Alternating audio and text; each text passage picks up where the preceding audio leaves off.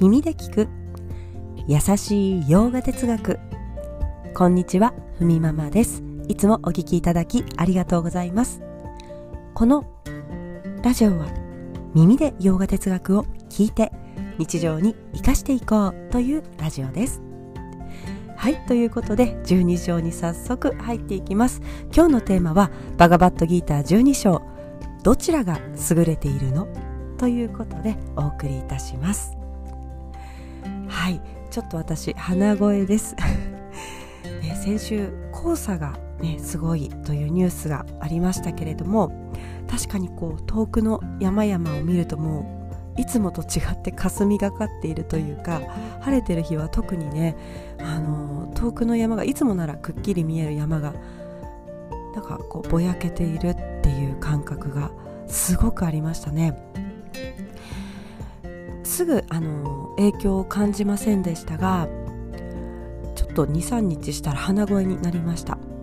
私毎朝チャラネイティをしていますがそんな日は帰ってきてからもねジャラネイティで少し鼻と、まあ、喉もねすっきりしますので掃除したつもりですけれど ちょっと鼻に来てる感じがあります。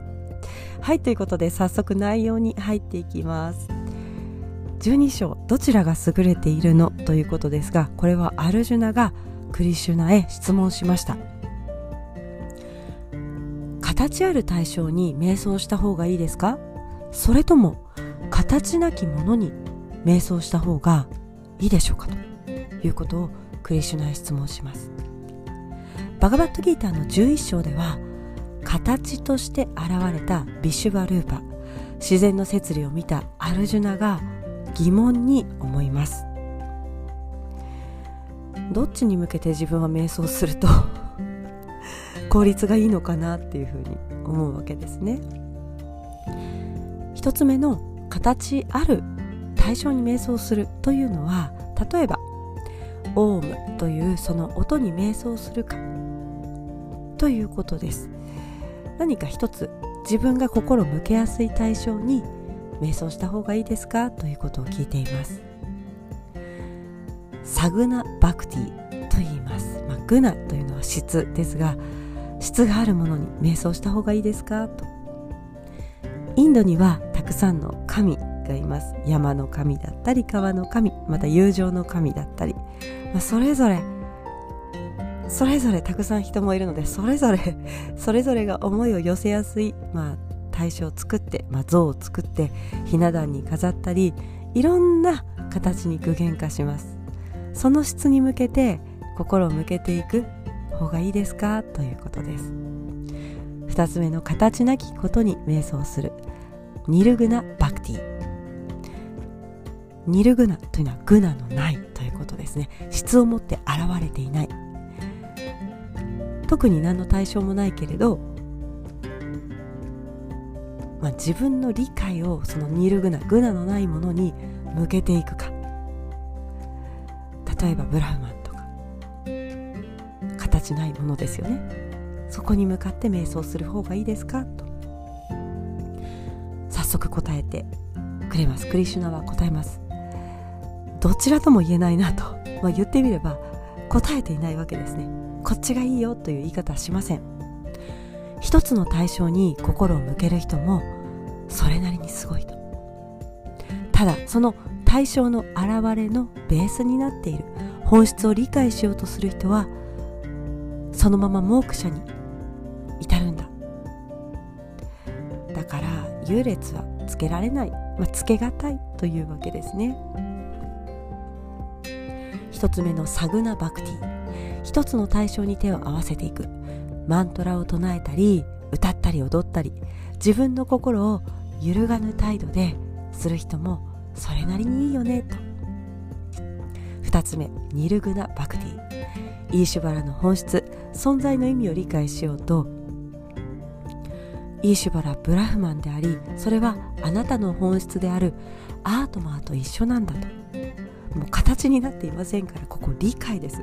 自分の知性に落とし込んでいかないとできないけれどもその理解を進めていこうというのがバガバットギーター。まさにここが知恵のヨガニャーナヨガになるわけです。何事にも順序があるからねということでクリシュナが続けます。サグナ・バクティ形あるものに向けていく。シバとかカネーシャでもいいわけです、うん、そして2番目のニルグナ・バクティ。形あるものもなきものもバクティが進んでいくと今まで形あるものに対して瞑想していたけれどもその本質の形なきものへ瞑想することができると。自分や世界あまねく広がっている形なきものどんな空間にも時間にも広がっているんだよと。そして3番目 G 番バクティになっていくと。実はこの3番目は今今出ました。生きながら自由になれるということです。こんな風にサグナバクティからニルグナバクティに徐々に進んでいきますよと。初めからアートマーブラフマーだとか、まあ、言わなくてもいいし、まあ、変な話分かってなくてもあの理解してるんだっていうふうに思いだけでそこに達成しなくてもいいというわけです。徐々に理解は進んでいくよと。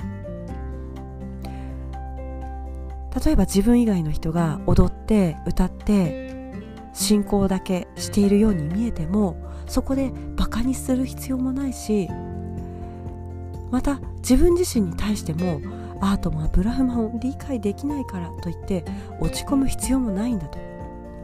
それはそれぞれに時間をかけながら重ねていって少しずつ深まっていくものなんだよということです。その中で形にならないものイーシュバラの本質を理解するする人たち悟りに最終的にダイレクトに行きますよというふうにクリシュナが、ま、順序を一つずつありながら教えてくれます。これが12章の始まりになります。はいそれでは今日はこんなところで今日一日も皆様にとって素敵な一日になりますように。耳で聞く優しい洋画哲学ふみママラジオご清聴ありがとうございました。ナマステ。